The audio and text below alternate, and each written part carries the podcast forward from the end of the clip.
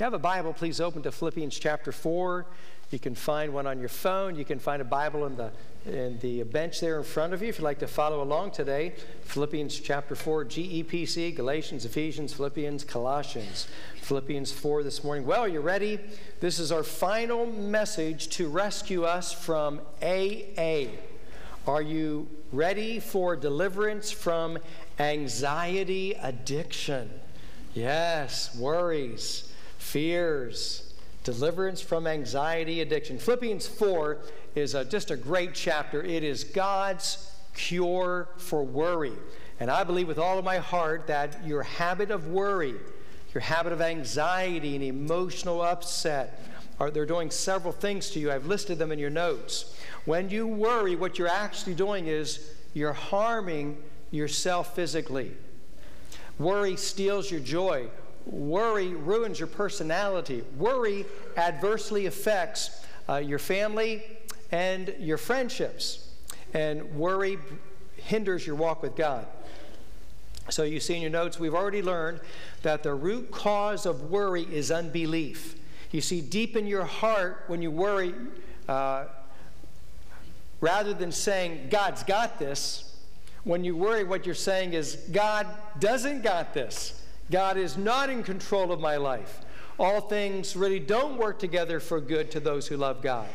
And so Jesus said to his disciples many times, he said, "O ye of little faith." But the more we learn about God and the more we choose to love him, the more our faith and trust will grow. What happens to worry? Then our worry begins to diminish.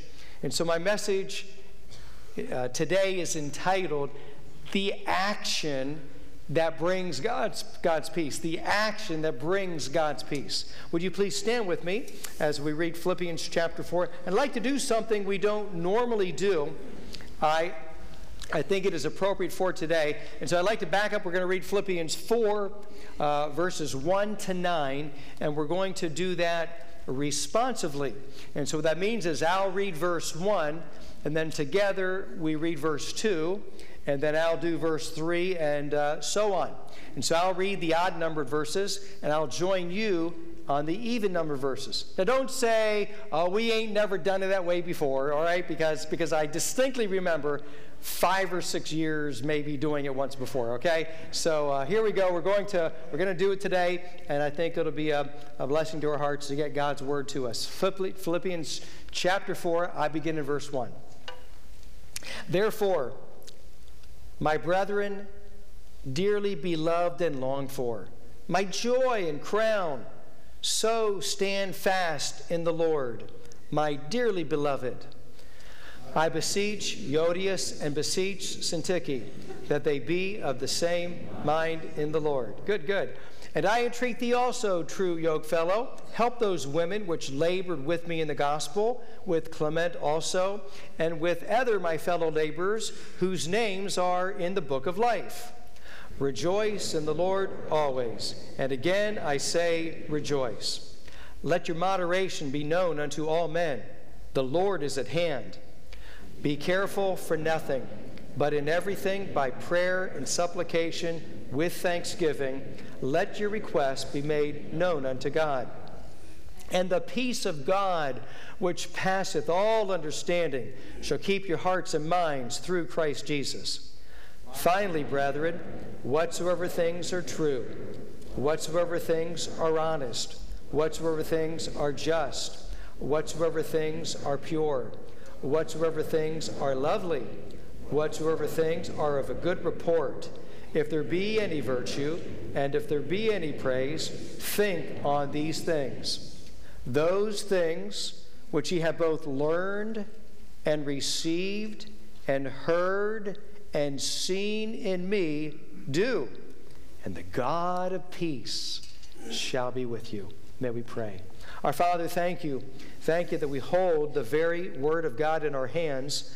Thank you that it shows us the way to heaven, the way to be forgiven of our sins, the way to have eternal life in Jesus Christ. Father, I pray if there is anyone holding on to the false ways of salvation, of baptism or sacraments or good works. God, help them to see who Jesus is as the Son of God who died uh, a sacrificial, substitutionary death for us, rose again from the dead, and he said, because he lives, we also shall live when we put our faith and trust in him.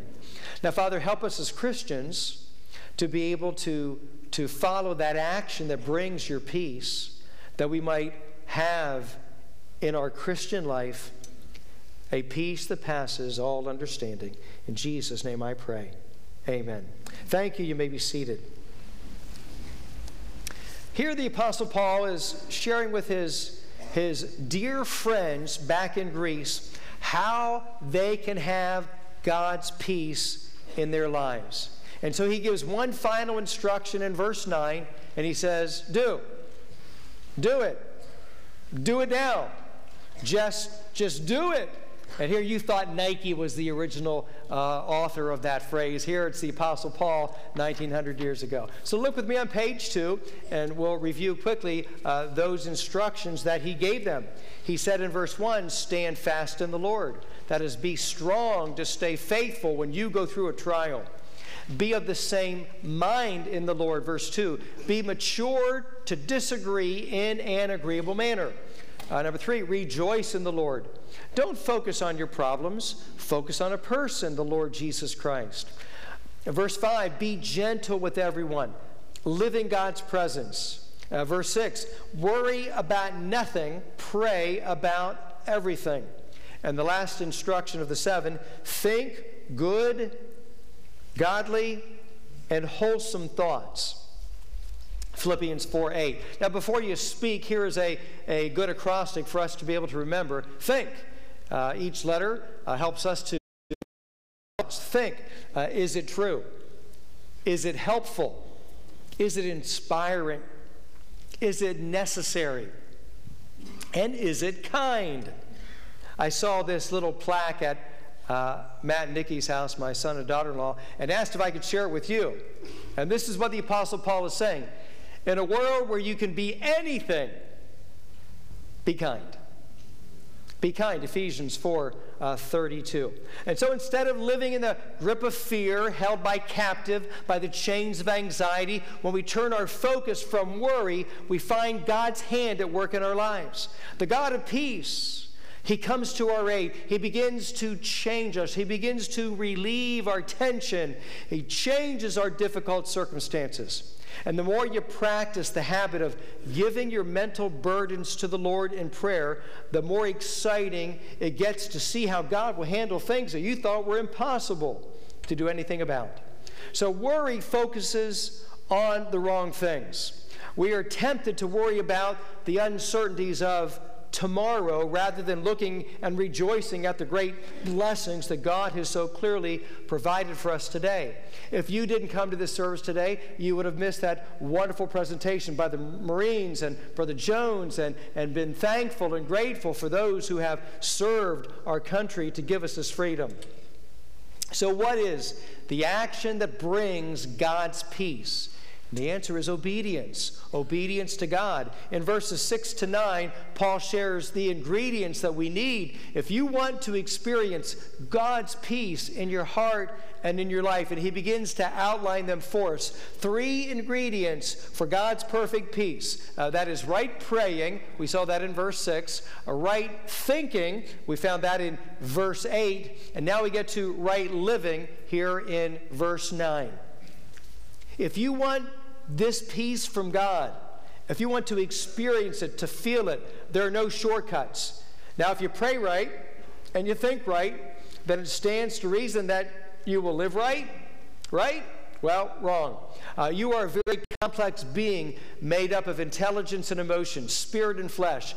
God God gave you a free will. You get to choose, and you still have the old sin nature inside of you. So God has given you the ability. You get to choose right over wrong, good over evil, best over better. But you do need to choose. Have you made that decision of your will to say yes to God? yes to God, to surrender to Him, to obey Him. And Paul says, do it. He says, do it now. He says, do what now? Choose to obey God now. Live for God today. So as we begin to practice the exercises and the disciplines and the teachings of the Word of God in our lives, uh, this is what's going to happen. You, you live what you know is the will of God. And so what, what do we... What do we do as Christians? If you want to please God, what are some things that you should be doing every week to, to please the Lord? What comes to your mind? Read His Word. All right, read His Word. God gave us His Word. Let's read it. Uh, what else? Ann? Uh, praying. praying. Larry, give me something. What should we do to please God?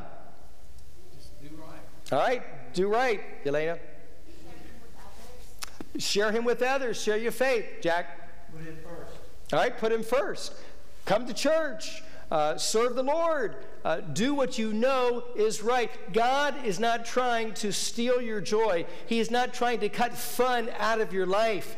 God is not trying to destroy the fun that we can have. He, he, does, he does not want anyone to become a monk and live secluded, isolated in a monastery in some desert or some mountain. That's not what God wants for us. Jesus said, I want you to have life.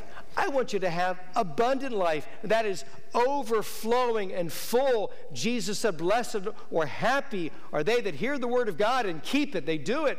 The joy of the Lord comes to our heart when we love God and we love living a holy life for His glory. A sinful life is fun, but not for very long. Yes, it gives pleasure for a season. But the Bible says, and you know it well, the way of the transgressor is what? It's hard. The way of the transgressor, it is hard. When you sin, there are consequences. Payday is coming someday. Look with me on page three of your notes. Sin will take you farther than you want to go. Sin will keep you longer than you wanted to stay. And sin will cost you more than you wanted to pay. Sin will hurt you. Sin will hurt others more than you could ever imagine. The way of the transgressor, it's hard. It hurts. You hurt yourself, and you hurt other people. You know, you can prove this in a matter of, of days or weeks. You can prove it. You can prove the verse. How? Just do what you want to do. Just go your own way. Just ignore God's word. Just ignore God's truth and God's laws, and you do what you want to do, and you're going to discover that there are consequences that will come back and hurt you significantly. Our prisons, our hospitals, our mental wards, crack houses are full of people who are living proof that a life of disobedience to God, it's hard, it's rough. It's no fun. It's a life of misery. It's a life of pain. There is no peace. But you're here today to learn God's truth. You're here today to sing praises to God. You can avoid uh, much of that heartache, and with God's help, you can obey God today. So let's do a let's do a, a little survey here. Some of you are new Christians, and some of you uh, um, uh, are older Christians. How many of you had the opportunity to attend Sunday school when you were a child? Would you raise your hand? Okay, many of you. How many of you had the opportunity in school when you were young? All right, again, uh, quite, quite a few of you. You have been given Bible knowledge, but here's my question. Is that knowledge showing up in how you are living? Paul tells the Philippians, it's not enough to, uh, to know. You need to obey. You need to take action. Uh, there in your notes, you see it in bold. Too many Christians are educated way beyond their level of obedience. How about you? As a Christian, do, do you live what you know is true? Isaiah gave us a grave warning. Uh, Wherefore the Lord said, for as much as the people they draw near me with their mouth, and with their lips they do honor me, but their heart, they have removed their heart far from me. So how do you test spirituality? How do you know if you are a spiritual person? How do you know if you are walking with God? I mean, as a businessman, a carpenter, office worker, a programmer, a husband, a wife, a, a teenager, a housewife, a grandparent. It's not by how long you've been saved, but by how much of God's word is showing up in your relationships with God and with other people. We have mistaken longevity in the faith with maturity in the faith. Not so. Uh, we've all met some new Christians who are uh, much more spirit-filled than, say, some old saints. So verse nine, let's get to it. What are those things? Verse nine, he says, those things. Obviously something that God has given to Paul that he has been teaching them. So there are four things listed here. Let's break them up into pairs. Learned and received, heard and seen. Now, these are two different things. You can, you can learn something and not receive it. When I went to public school, I was taught evolution. I learned it, but I did not receive it uh, because it's not true. All right? One of the things that God gives you when you get saved is, is uh, you lose stupidity. All right? And so I'm glad that uh, I did not receive that. Uh, but just because you learn something doesn't mean you receive it. Uh, last week I preached on Philippians four eight, right thinking, the battle for your mind. Uh, we looked at a very important verse, Psalm one oh one three. I will set no wicked thing before mine eyes. Now I can teach that to you today with some hand signs. And um, uh, the question is, will you receive it? And so I want you to do, to do that with me now. If you would, just take your pen or pencil and set it down. Now, at the end of the service, when people receive the Lord, I, I've often said, I, I will not point you out. I'll not embarrass you in any way at all. But if you don't participate right now, I will point you out. I will embarrass you in every way I possibly can. So take your pointer finger and stick it up. Everyone, you don't want to be embarrassed. Stick it up.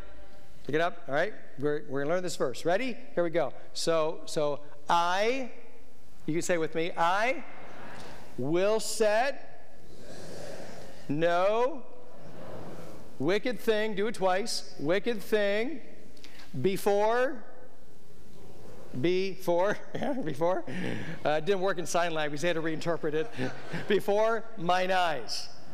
Okay, here we go, Psalm one oh one three, here we go. I will set no wicked thing before mine eyes. A little bit faster, here we go. I will set no wicked thing before mine eyes. All right, good. You did good. A lot better than the first service. They needed their coffee, I think. Okay, so uh, uh, so you have now, you've learned it. You've learned it. But have you received it? Have you followed it? What do I mean? What I mean is, if you say you will set no wicked thing before your eyes, how about this last week? Did you believe it? Did you practice it? Did you obey it? How many of you by choice? I'm not talking about things that are out of your control, but by choice. How many of you set wicked things before your eyes this last week? Movies, T V programs filled with profanity, nudity, adultery, sexual innuendo, magazines, books, music that you know Jesus Christ would not pick up to read or see, and he doesn't want you to pick it up to read it or see it. To receive is to believe it. It's to make it your own. And so the question is, do you have a teachable spirit? I, I want God to teach me. I want to do more than learn. I want to receive what God is teaching me. Okay, so that's the first pair. The things which you have learned and received, but then he also says heard and seen. How do you hear and see? It's your eyes and your ears. The battle for your mind is lost in two primary ways. What you hear, what you see. The Christians at Philippi, they, they didn't have a New Testament. The New Testament had not yet been written. Uh, it's being copied. It's being passed around. And so they don't know how to live the Christian life. They need a role model. They need a mentor. They, they need an example. And the Apostle Paul was their example. He practiced what he preached. If someone said, well, that standard that Jesus Christ set up is just too high, I could never do that, the Apostle Paul would come along and say, well, what about me? I was with you. I'm made of the same flesh that, that you are made of. Uh, my back bled when I was whipped by the soldiers. My flesh quivered with pain. My muscles cramped in the prison stocks. I knew what it's like to be afraid. I know what it's like to be disappointed. But you saw me. What did I do? Did I moan? Did I complain? Did I quit? Did I give up? No. What did I do when I was with you? What did he do? He sang. At midnight in prison, bleeding, he and Silas sang praises to God. Brother Mike Van Kirk sang a beautiful song a couple weeks ago about this exact moment that I've just described to you. In a song, God Wants to Hear You Sing by Rodney Griffin of the group called Greater Vision. This is what, what he sang last two weeks ago. Their chains were fastened tight down at the jail that night. Still Paul and Silas would not be dismayed. They said, it's time to lift our voice, sing praises to the Lord. Let's prove that we will trust him come what may. God wants to hear you sing. When the waves are crashing round you, when the fiery darts surround you, when despair is all you see, God wants to hear your voice. When the wisest man has spoken and says your circumstances are as hopeless as can be, that's when God wants to hear you sing.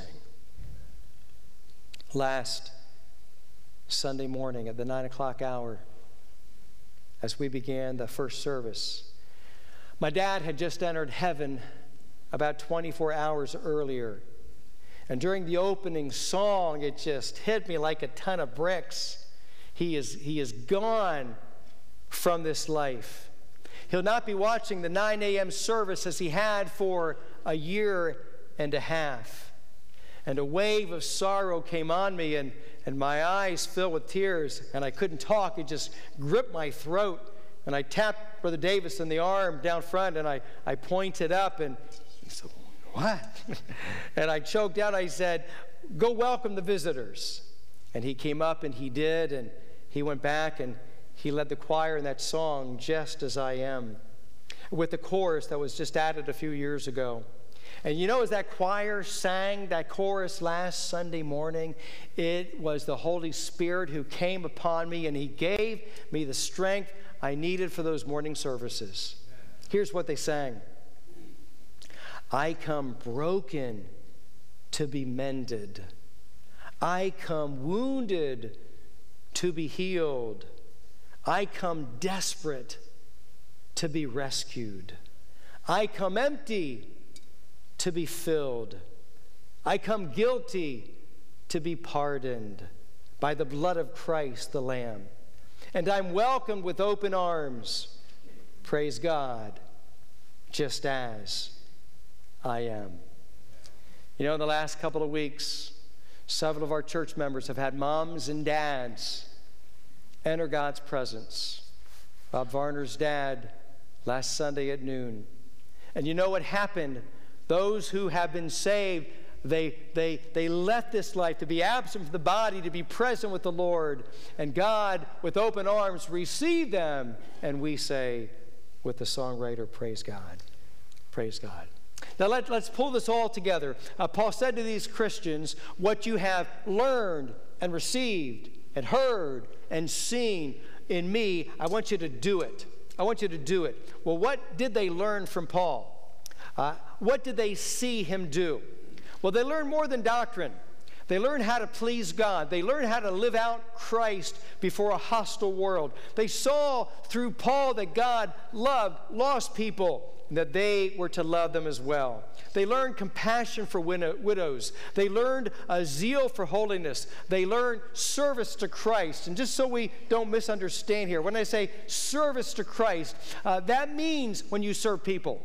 That means when you change a diaper in the nursery, you're serving Christ. Uh, that means when you, you pick some weeds uh, or pick up some trash off the floor, you're serving Christ. When you greet someone, when you sing in the choir, when you teach the teens, you teach the children, you help out in Euodias. Whatever you do, that is serving Christ. And this is what, this is what the Apostle Paul showed them by his life. Did they see Paul with a Bud Light in his hand and a marijuana joint between his lips? Did they hear cursing come out of his mouth? Uh, did they see him consumed with worldly hobbies? No. What did they hear with their ears? What did they see with their eyes? Well, they saw a godly Christian. Not a perfect man. They saw a godly Christian. Look with me on page four of your notes. Uh, marks of a godly Christian. If you go to Acts chapter sixteen, that's the record when Paul was in Greece in Philippi. This is what they saw. They saw him faithful in worship. Public worship. They didn't ask, where's Paul this Sunday? I don't see him. Oh, I mean his chariot. Yeah, he had to work on his chariot. Uh, the uh, shock absorbers weren't working so good, or he had to change the wheel. Uh, oh, uh, he just needed a break. I mean, this guy, he's been working overtime for a month working on those tents. He just needed to get away. No. The Apostle Paul was faithful in worship. He was there all the time. He didn't miss church ever. A servant's heart. Jesus said, the greatest among you is what? The servant. Paul was a team player, not a lone ranger. And then a sacrificial spirit. He was willing to sacrifice his time. He's willing to sacrifice his money, his labor, his physical comfort uh, to serve Christ and get the gospel to them. And then a joyful spirit. Uh, he was beaten, thrown in prison. What did he do? He sang. He sang.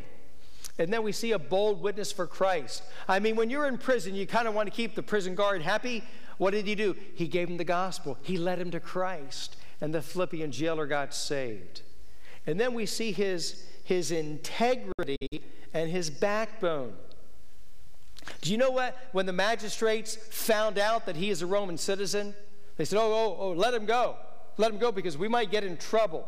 And so they came down and they opened the door and they said, Paul, you're free to go. He said, no, no way. You tell the mayor, you tell the city council to come down here and invite us to leave.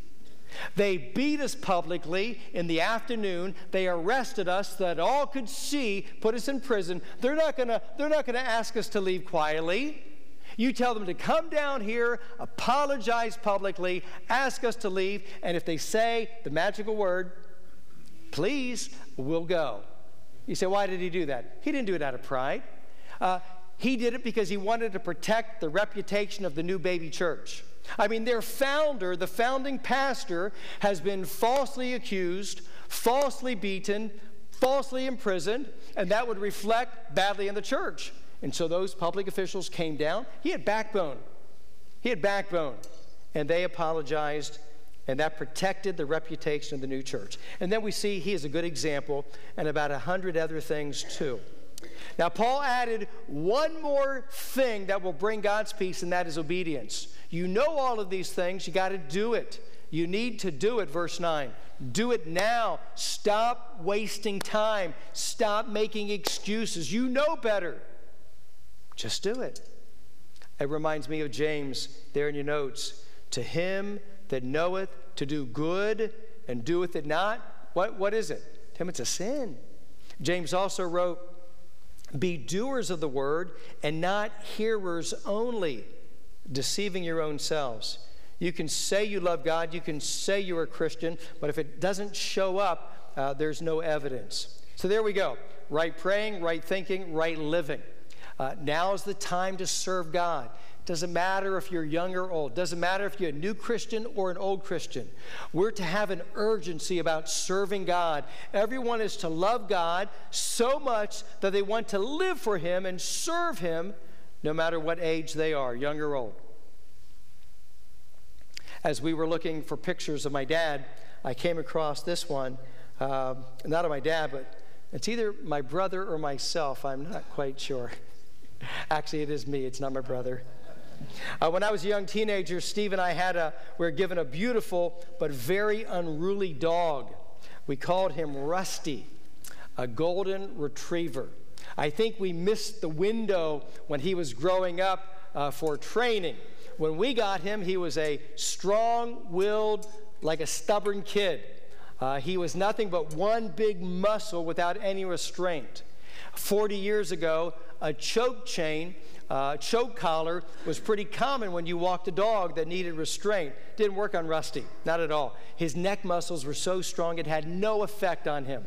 Uh, I did not take him for a walk. He took me for a jog. I mean, he pulled me as fast as he wanted to go, went wherever he wanted to go. I mean, this, this dog did not learn obedience, and it got him in a lot of trouble. Uh, this is Bob Blum's dog, Gunny. Uh, this is a British black lab.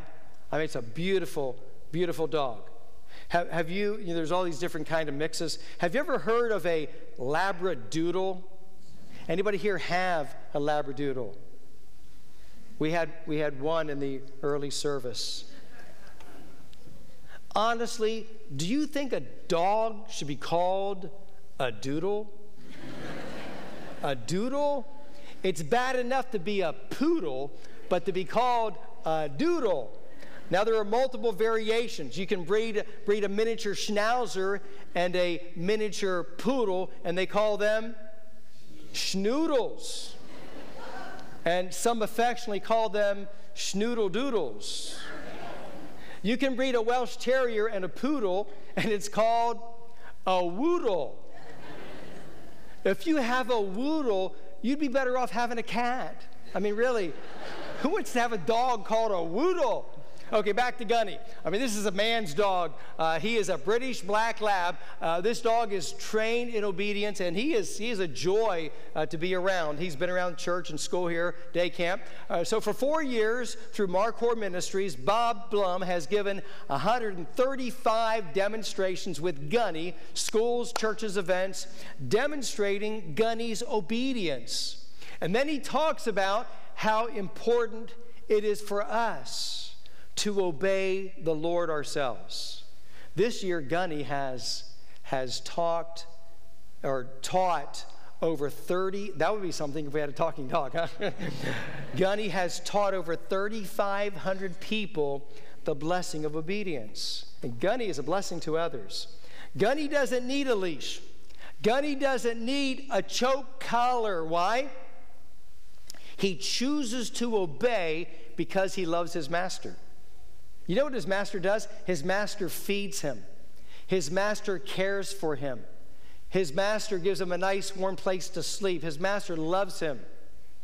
Out of love for his master, Gunny obeys, and then Gunny is a blessing to others. I think we all, I think we all can learn a blessing, a lesson of obedience from Gunny. The question is, do you love your master, the Lord Jesus Christ? Do you know that your master feeds you? Give us this day our daily bread. Uh, your master gives you a warm place to sleep at night. Uh, your master takes care of you. Your master loves you. Uh, your master, he, he gives your heart to beat another time today. Your master gives your breath in your lungs. Everything you have is from your master. You don't need to be on a leash from God the Father. You get to roam free. But if you love your master, then won't you obey your master? Gunny doesn't need a choke collar. He doesn't need a, a, a leash. He just walks with his master. He wants the presence of his master. He wants to be close to him. And he wants to obey him out of love. How much more should we obey our God out of love? So what does obedience bring? Well, verse nine tells us, uh, those things which ye have learned and received and heard and seen of me, he says, do it. Now here's the promise, great promise. The God of peace shall be with you. The promise of God being with us is the promise. It's more than merely feeling his presence, but includes the experience of his favor, his blessing, his guidance, his protection, his constant power to help us to do whatever needs to be done.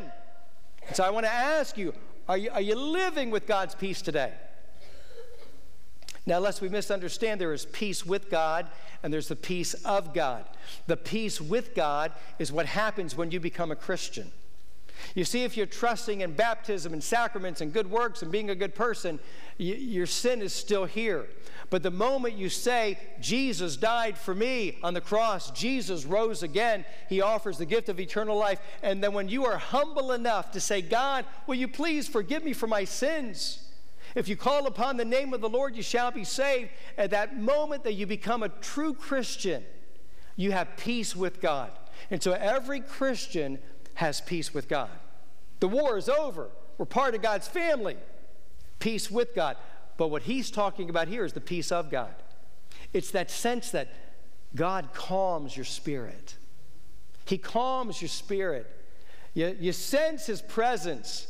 Everything's okay because you know God is in control.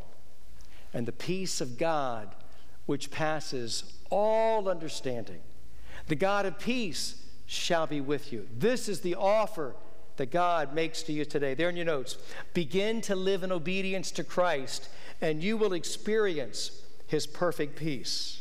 I can't describe it to you, but you can experience perfect peace. May we pray. Father, thank you for the Word of God. Thank you for the Son of God, our Savior.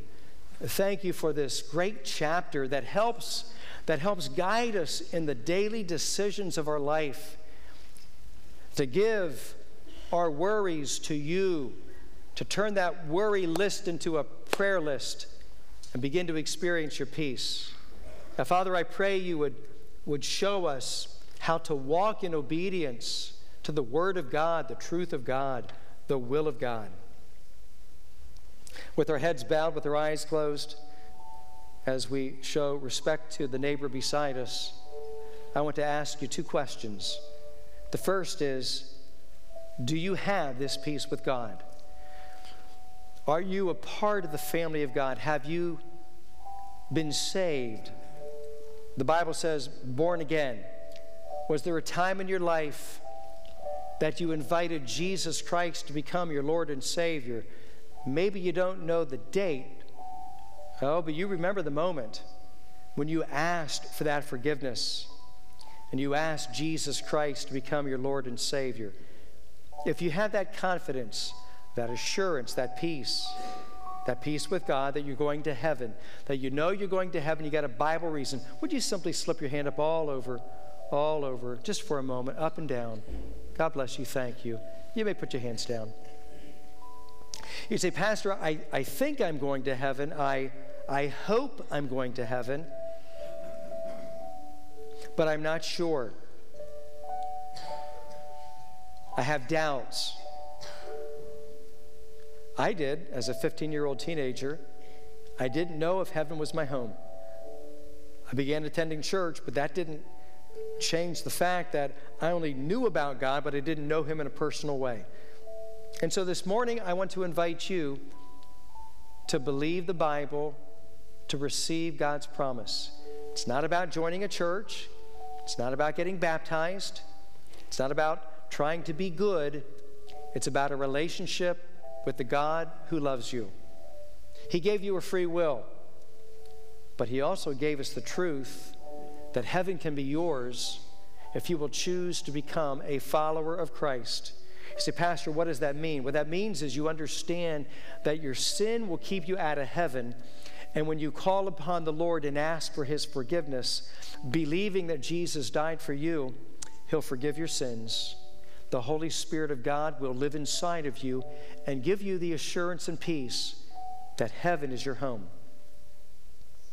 You can do what I did many years ago as a teenager. In a closing invitation prayer, I prayed. I prayed. I'll give you that prayer, and you can pray it as well. You must pray earnestly and sincerely. You can even pray silently. God will hear the prayer of your heart. But if you want to get this settled today, if you, if you sense the tapping of the Holy Spirit on your heart, it's your day to say yes to God. Pray with me now. Dear Lord, I know that I am a sinner. I ask you to forgive me of all of my sin. I believe Jesus is the Son of God. I believe that he died for me and that he rose again. Today, I receive Jesus Christ as my Lord and Savior. Please save me today. Heads are bowed, eyes are closed. I want to pray for you today. Again, I will not embarrass you in any way. I just simply want to pray for you. If you just prayed with me to the Lord, would you simply raise your hand, hold it up high for a moment. I want to say to you, welcome to the family of God. Anyone at all, I just pray with you and I meant it from my heart. Just hold your hand up high for a moment. Christian, may I ask you, do you have God's peace in your life? Are you experiencing the peace of God that passes all understanding? If not, today you can say yes to God. You can give that worry, that fear to God. Maybe there's something you're doing that you need to stop doing. Maybe there's something you're not doing that you need to start doing. God says, you do it, you do, you do it, and I will give you my peace. May you bless in this invitation. In Jesus' name I ask. Amen. As we stand together, we're going to sing a song of invitation. Let's stand together. Jesus Paid It All is the song. As we sing, if you have a question, it's a public invitation. Just step out, talk to one of our pastors, pastors' wives. Christian, if you want to pray at the altar, pray in your seat. It's a time to meet with God, a time to say, to say yes to God. As we sing together, I hear the Savior say. If you have a Bible, please turn to Second Samuel chapter two tonight. Second Samuel. Yes, tonight we begin a new chapter in David's life, truly a new era in a new book, Second Samuel. Tonight we are introduced to David the king. Finally, finally, we've now come to the halfway point in our study of David's life. It is a good place to stop and take a, a panoramic view of things. David is about thirty years old, and he is finally anointed king in Hebron, a city in the south of Israel. Uh, last week I prayed in the morning through the last half of Psalm seventy-eight, and those closing three verses summarize David's life. Uh, he chose David, also his servant, and took him from the sheepfolds, from following great with young. He brought him to feed Jacob his people and Israel his inheritance. So he fed them according to the integrity of his heart and guided them by the skillfulness of his hands, verses seventy to seventy-two. You know, all of David's seventy years of life are wrapped up in these three verses out of the Psalms. God chose David when he was about fifteen years old. He took him from the sheepfolds. He went into battle and killed Goliath the giant. He left the sheep. Between the ages of fifteen and thirty, David went from being a soldier to the son-in-law of the king to fugitive, running for his life from the king. Finally, now here at the age of thirty, we come to the pinnacle moment in his life when he takes the throne in Israel. What happened? What happened? God brought him to feed Jacob, his people, and Israel. How? According to the integrity of his heart, and he guided them by the skillfulness of his hands. Now, for the first fifty years of David's life, for the most part, he walked in the integrity of his, of his heart. He had a few moments in the flesh, but most of David's young adult years were years of triumph. Then came the tragedy of the last twenty years of his life.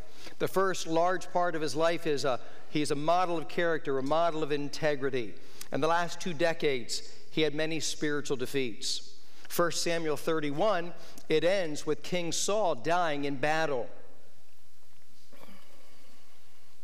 First he was wounded, and then he fell on his own sword in suicide.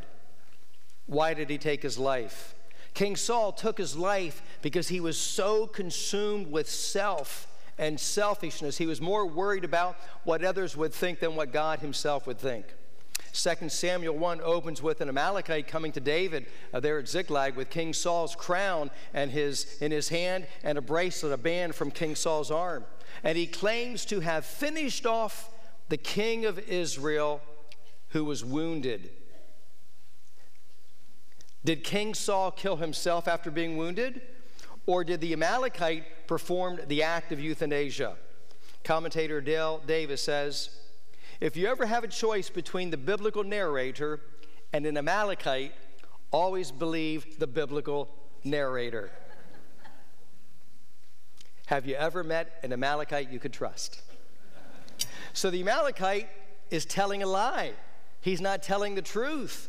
And because of that, because he claimed to have taken the life of the Lord's anointed, uh, he is put to death. He is executed. As we read Second Samuel, we're going to discover this book is not so much about David, but about David's God, the God who keeps his covenant, the God who keeps his promises, even when it appears that the, that the, the God who makes the promises to those who don't deserve them. And that's a lot like us, isn't it? We don't deserve God's promises, but he gives them to us. And so Second Samuel is more about the faithfulness of God in spite of David's unfaithfulness. Would you stand with me now as I read from Second Samuel chapter two? Even though David had moments where he was unfaithful, God was always faithful. Second Samuel uh, chapter two and verse one. And it came to pass after this that David inquired of the Lord, saying, "Shall I go up into any of the cities of Judah?" The Lord said unto him, "Go up." And David said, "Whither shall I go up?" And he said unto Hebron. And so David went up hither, and his two wives also, Ahinoam the Jezreelitess, and Abigail, Nabal's wife of the Carmelite, and his men that were with him, did David bring up, every man with his household, and they dwelt in the cities of Hebron. And the men of Judah came, and there they anointed David king over the house of Judah. And they told David, saying, "The men of Jabesh Gilead were they, were they that buried Saul." And David sent messengers unto the men of Jabesh Gilead, and said unto them, "Blessed be ye of the Lord, that ye have shown kindness unto your Lord, even Saul, and have buried him. Now the Lord show you kindness and truth unto you, and I also will requite you of this kindness, because you have done this thing. Therefore now let your hands be strengthened, and be ye valiant, for your master Saul is dead, and also the house of Judah have anointed me king over them." David the king, finally. May we pray. Lord, I ask now that we can learn from the life of David. I pray that you would help us to seek you, to seek your guidance, to seek your power. And as we receive your blessings, may those blessings not draw us or tempt us away from you. Minister to each one tonight by your word. In Jesus' name I pray. Amen. Thank you. You may be seated. Someone said, our past is like an art gallery. Walking down the corridors of our memory is like walking through this art gallery. On the walls are all of yesterday's pictures, our home, our childhood, our parents, the heartaches, the difficulties, the joys and triumphs, as well as blessings and abuses. Since Jesus Christ is the same yesterday, today, and forever, we can take our Savior on a walk down the corridor of the time of our life, and we can ask him to remove the pictures, the paintings that bring such heartache, those that would be defeating memories. In other words, our Savior knows how to heal the years of heartaches, which the locusts have eaten and removed. He can remove those scenes out of the corridors of our lives. I have them, you have them. We need to let him lead the paintings that bring joy, pleasure, victory, and take down from the walls those things that bring despair and defeat. David has had a lot of these. David, David spent several years on the run from Saul. Twice he went to Gath, not a good decision. Many months or even years living in a cave, discouraged and disillusioned. He had to wonder time and again, does God keep his promises? The man of God promised me that I will be king, but I've never been king. And the years kept rolling on. And finally, at the moment of the greatest distress at Ziklag, I mean, the, uh, the, the wives are taken, the children are taken, precious goods are carried away, And so family is kidnapped. Uh, what's left behind is burned. And so David uh, shows up in First Samuel chapter thirty, and, and there's nothing but ashes smoldering. And the, and, the, and the men wept until they had no more power to weep. And then they began the blame shifting.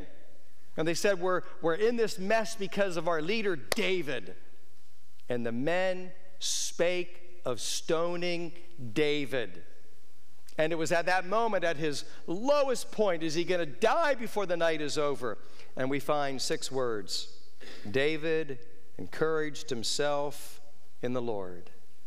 David encouraged himself in the Lord. And so we begin to learn lessons of faith. He learned those lessons of faith as a fugitive. And so we can learn those lessons as well. When you hit your lowest point and no one seems to help you, God will help you. God will help you. You, you turn to God. You turn to God with all of your heart. Didn't you like the testimonies? Every time they hit a place of frustration, whether it be the missionary or the missionary team, we stopped, we prayed, God helped. We stopped, we prayed, God helped.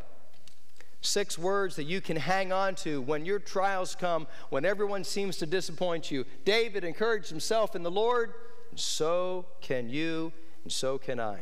Here's another lesson that he learned. He learned humility. The second lesson I see is, is his humility and his sensitivity to the Lord. Uh, King Saul is dead. What is he going to do? And so I like it in verse one. He asked God two questions. And so he says, he says uh, through the priest, shall I go up into any of the cities of Judah?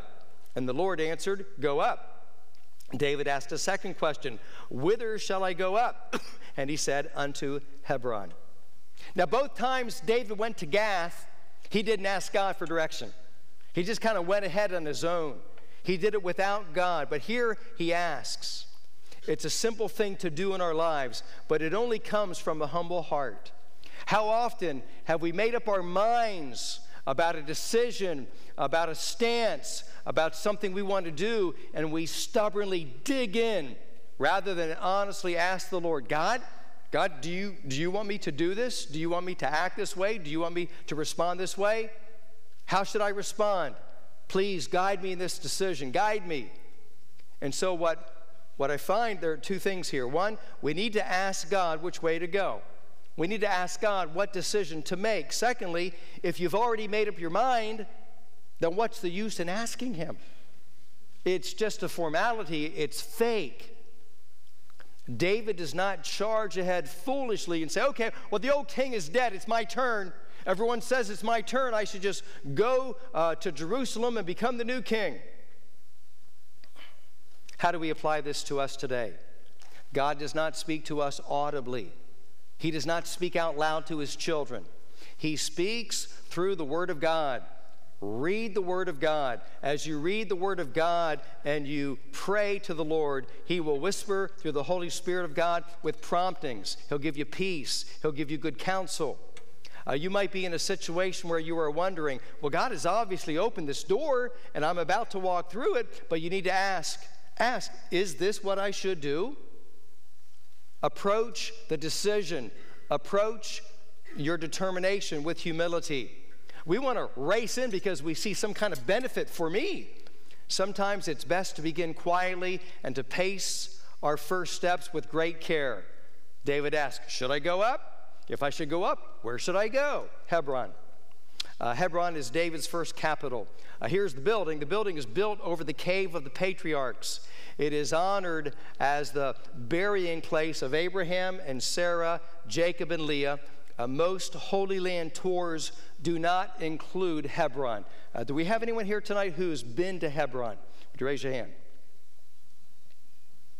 Okay, as I said, most Holy Land tours do not include Hebron. Uh, when I went with my college group in nineteen seventy-eight, we actually had the opportunity to go there. Uh, people don't go there today because it is unsafe. I believe Stan Hess uh, was, uh, was in that area. And if you heard the story, he was flying hot air balloons in Israel, and he was with another pastor, and uh, we get the uh, message that uh, uh, there's some shelling and bombing from the Gaza Strip, and, and uh, so they, they woke up, and, and the hotel was deserted. just Stan Hess and the pastor, and they look around, everybody's gone.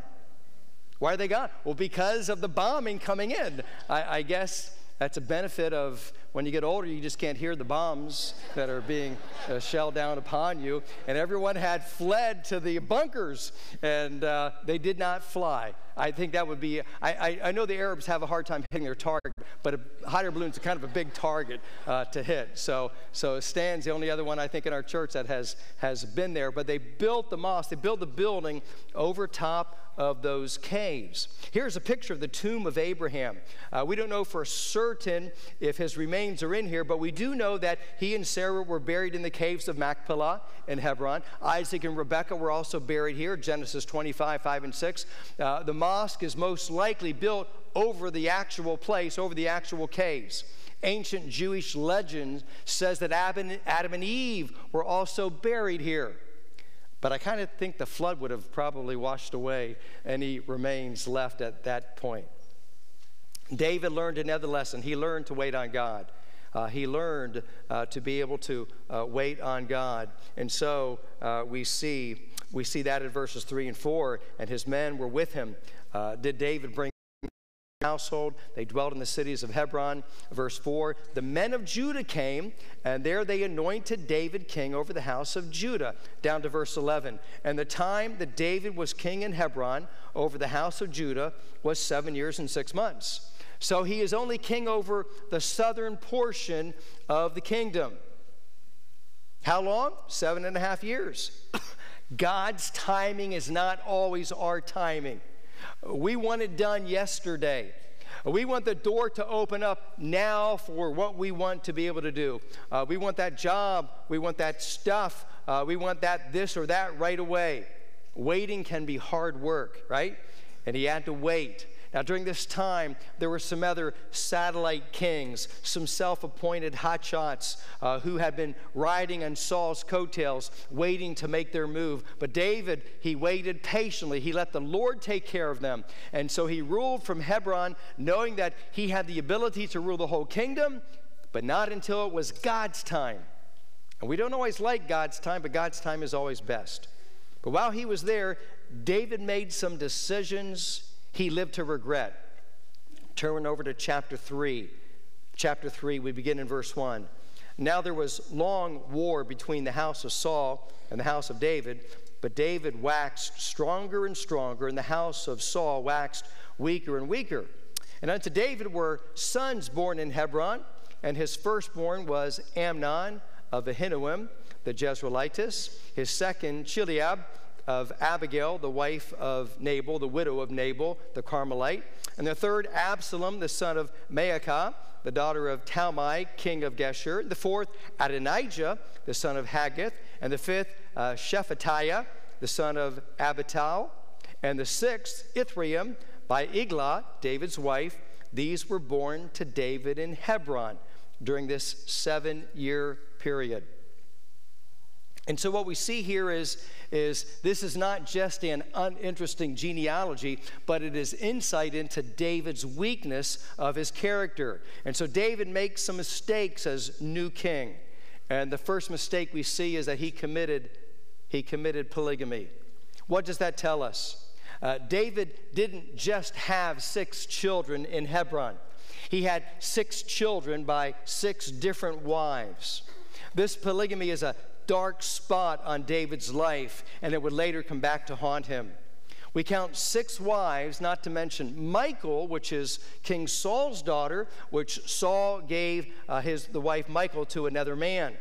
Second Samuel five and First Chronicles three tells us that David had many other wives, and he had many concubines. And so we count them all up. We count them all up. We've got twenty sons. Can say, well, that was the custom of the day. That's what those kings did to make peace treaties. They would they would marry the uh, the king's daughter from another country, and and that would ensure peace between those countries. Well, that that can be part of it, but that surely is not the whole story. And so if the scholars count correctly, there they are, twenty, twenty different sons, one daughter, Tamar, and he had a number of nameless concubines. In chapter four, some traitors kill Saul's fourth son, Ishbosheth, and now there's no king in the north. So let's jump ahead to Second Samuel chapter five. Second Samuel chapter five. Again, verses one to five. Then came all the tribes of Israel to David unto Hebron. Again, this is seven and a half years into his, his rule and reign. And spake, saying, Behold, we are thy bone and thy flesh. Also in time past, when Saul was king over us, thou wast he that led us out and brought us in Israel. And the Lord said to thee, Thou shalt feed my people Israel, and thou shalt be a captain over Israel. So all the elders of Israel came to the king to Hebron, and King David made a league with them in Hebron before the Lord, and they anointed David king over Israel. This is over all Israel. David was thirty years old when he began to reign, and he reigned for forty years. In Hebron, he reigned over Judah seven years and six months. And in Jerusalem, he reigned thirty and three years over all Israel and all Judah. David makes Jerusalem his headquarters. David is God's anointed leader. David has great blessing from God. He has great power from God. Uh, let's pick it up in, in verse six. And the king and his men went to Jerusalem unto the Jebusites, the inhabitants of the land, uh, which spake unto David, saying, Except thou take away the blind and the lame, thou shalt not come in hither, thinking David cannot come in hither. Nevertheless, David took the stronghold of Zion. That's Jerusalem. The same is the city of David, and it is known that by that term for the next three thousand years. And David said on that day, Whosoever uh, getteth up the gutter and smiteth the Jebusites and the lame and the blind uh, that are hated of David's soul, he shall be chief and captain. Wherefore they said, The blind and the lame shall not come into the house. So David dwelt in the fort and called it the city of David. And David built round about from Millo and inward. And David went on and grew great, and the Lord God of hosts was with him. And Hiram, king of Tyre, sent messengers to David, and cedar trees and carpenters and masons, and they built David a house. And David perceived that the Lord had established him king over Israel, and that he had exalted the kingdom for his people Israel's sake. Just recently, they are ninety-nine percent sure they have found David's palace in the city of David. They thought it was over here, they thought it was over here, and now they say, this is where it is. But you got to come back if you want to see a picture of that. David's palace in Jerusalem. David makes Jerusalem his headquarters. He is the anointed king, and God just begins to bless and bless. David's cup begins to overflow with the blessings from heaven. Few kings have known such remarkable power and blessing. Historian G. Frederick Owen writes this, Everything favored national prosperity for Israel. There was no great power in Western Asia inclined to prevent her becoming a powerful monarchy. The Hittites had been humbled, and Egypt, under the last kings of the twenty-first dynasty, had lost her prestige and had all but collapsed. The Philistines were driven to a narrow portion of their old dominion, and the king of Tyre sought friendly alliance with David.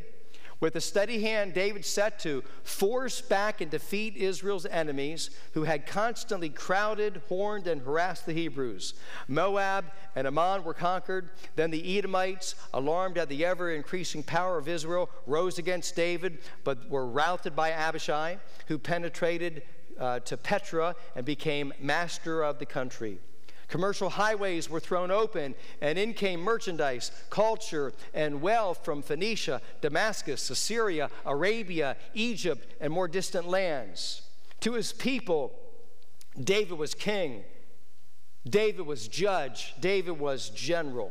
But to the nations round about, he was the leading power in all the Near Eastern world, the mightiest monarch of the day.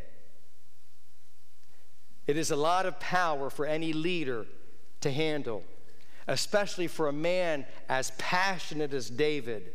Very few can be trusted with that kind of power because it comes with unique temptations that very few can handle. We've all heard the phrase before, power corrupts, and absolute power corrupts absolutely. And even though the hand of God was with David, he was still a man. He could still be given to failure. But here comes the blessings on David, and the accomplishments are amazing. He expanded the boundaries of Israel from six thousand square miles to sixty thousand square miles. It's incredible. He set up extensive trade routes that reached throughout the known world, and from that, wealth just continued to come into Israel like the nation had never known before. David unified the nation under Jehovah God. He created a national interest in spiritual things. Now, he is, he is not a priest. He is a king, but he lifted up the role of the priesthood so that Judaism could flourish openly and freely in the land. He destroyed all the uh, idol altars, tore them down. David was a remarkable man. He's a brilliant organizer, a brilliant manager, a brilliant planner. He is savvy on the battlefield. He stayed on the cutting edge of military warfare. Uh, we look to the Word of God, and he wrote seventy-five of our one hundred fifty Psalms. Amazing love for God. Now, next time, we will look at some of the heartbreaking disappointments of his life. We can all learn from David. We can learn that every blessing we have is from God. We learn that God gives his blessings in his time. We learn, we learn that the trials of life are to grow our faith and our character. We learn that there is a temptation when the blessings come. The temptation is that we become so enamored with his blessings that we forget God. So in these opening chapters of Second Samuel, we see, we see David, the king, finally being greatly blessed. But those blessings then became a temptation to him.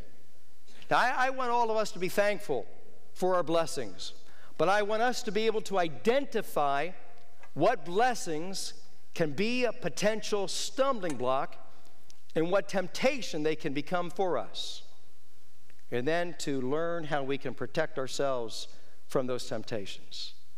So, so, so give me a blessing tonight, and then tell me how that blessing can turn into a temptation to pull you away from God.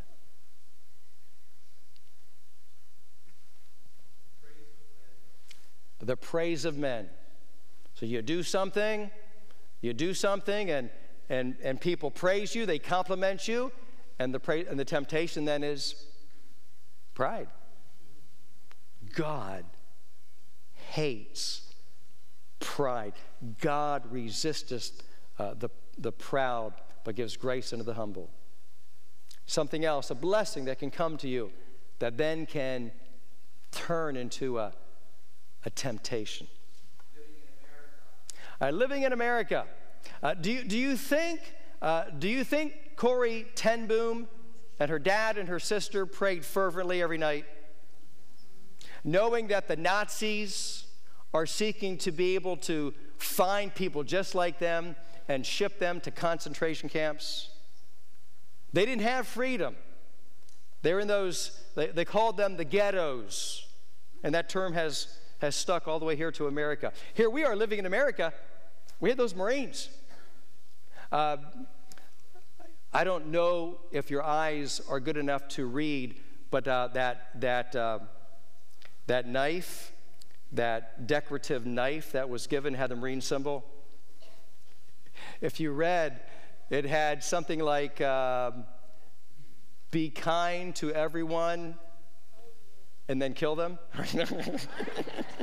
So I didn't want to read that to you this morning. Uh, but, but those guys are protecting us. We don't think too much about, about safety because we already have it. Corrie Ten Boom and millions of others, they pray fervently to God because they don't have what we have. So living in America, prosperity, freedom, safety makes us apathetic. The world doesn't have that. A billion Chinese don't have that. Nearly a billion in India don't have that. Another blessing God gives to us that can turn into a temptation. Dave. A great job that pays well. All right, a great job that pays well. In fact, in fact, if I just work a little bit more, If I work some overtime, if I work some overtime, then I'll get even more money, and I can, I can do more things with my money. And all of a sudden, the job becomes an idol. The job can pull you away from your family. And we're going to see that's exactly what happened to David. I mean, how do you manage twenty-one children and a dozen wives and concubines? He didn't manage them well. So his public success is outward, but his, his family life is going to be a disaster. When your son tries to kill you, that's not a good day. It's not a good day. So he had, he had great success in his career. And the temptation was to ignore the family. Another blessing that uh, can turn into a temptation. Yes, Greg. A, um, a talent that the world admires. Yes. So a talent that the world admires, and that's back to the praise of men. I mean, I was just, I, I was just envious and jealous of Randy up here playing that uh, washboard. Let me tell you, I thought, I could do that. And afterwards, everyone's going to say, Pastor, you did a great job playing that washboard. How about the musical instruments? How about the sports? How about, how about the, uh, the voices or the teaching uh, gift that you might have? So many things. Where did you get the gift from? Where did the talent come from? It came from God. Who, who are we to boast in anything that we can do when it was a gift to us from God? Temptation, a blessing that can turn into a temptation. Anyone in the balcony have anything? A blessing that can come that can end up being a temptation. Uh, because the lights, I need you to kind of wave. Yes? Lead somebody to the Lord. All right, leading, how can leading somebody to the Lord turn into a temptation? All right. Uh, you lead someone to the Lord, and the temptation is you think, well, look, look, look what I can do. No, we just plow and plant and water. God gives the increase. Uh, he gets all the credit and glory for it, and that can be a temptation of pride as well. Doing something good can become a temptation of pride that can pull you away uh, from the Lord himself. Yes? The healing power of God. Uh, Hezekiah uh, was, was told, you're going to die. You're going to die. The prophet came and said, Hezekiah, you're going to die. And, and just that quick, the prophet leaves, and Hezekiah turns his face to the wall and says, God, haven't I been a good king? Uh, yes, you have. Uh, could you extend my life? Yes. And so God heals him. And before the prophet leaves, God says, hey, I have changed my mind. Calvinists hate this passage. Go back and tell Hezekiah, uh, you've got fifteen more years to live. And even though God gave him fifteen more years, uh, he made a foolish decision and invited the enemy to come in and see all the wealth that they had, and, and that ended up becoming a curse to them, and his son uh, suffered the consequences of that. What you have, even health, even life, it's a gift from God. Use it for him. Yes?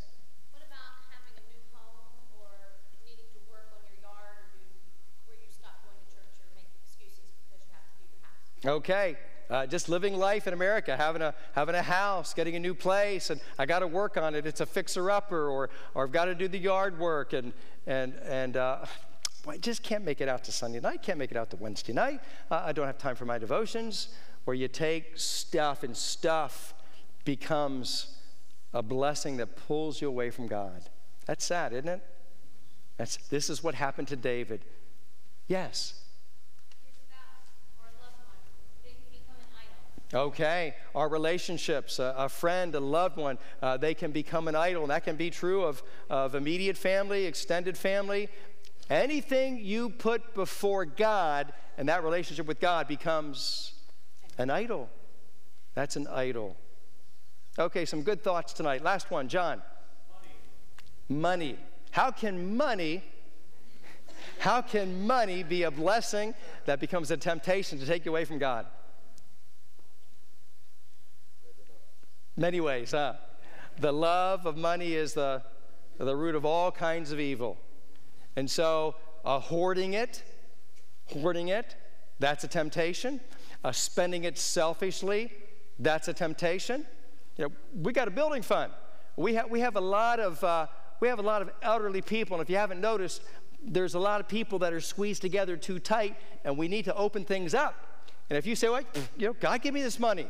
Well, he gave you the money that you might be able to be a blessing to other people. And I think of how our building uh, program cannot just be used to reach more people in the future, but to help the blessing of our elderly people now uh, so they don't get jostled around. So take your money and say, it's not my money. It's God's money. God's money. Jesus said, lay up treasure in heaven. Invest in souls being saved. Okay, some great thoughts uh, to think about tonight. So look at the blessings that God gives you, because every blessing you have is from God, and don't let that blessing, don't let that blessing be something to draw you away from God as it did with David. Father, thank you for our time tonight in your word. Thank you for all what we've heard, uh, both by way of music and testimony and participating in our worship tonight. And now I pray that our hearts would be tender. May the Holy Spirit of God help us to have grateful hearts for the blessings we have, but then not let those blessings become a temptation to become a stumbling block to pull us away from you. Speak to our hearts. In Jesus' name I pray. Amen.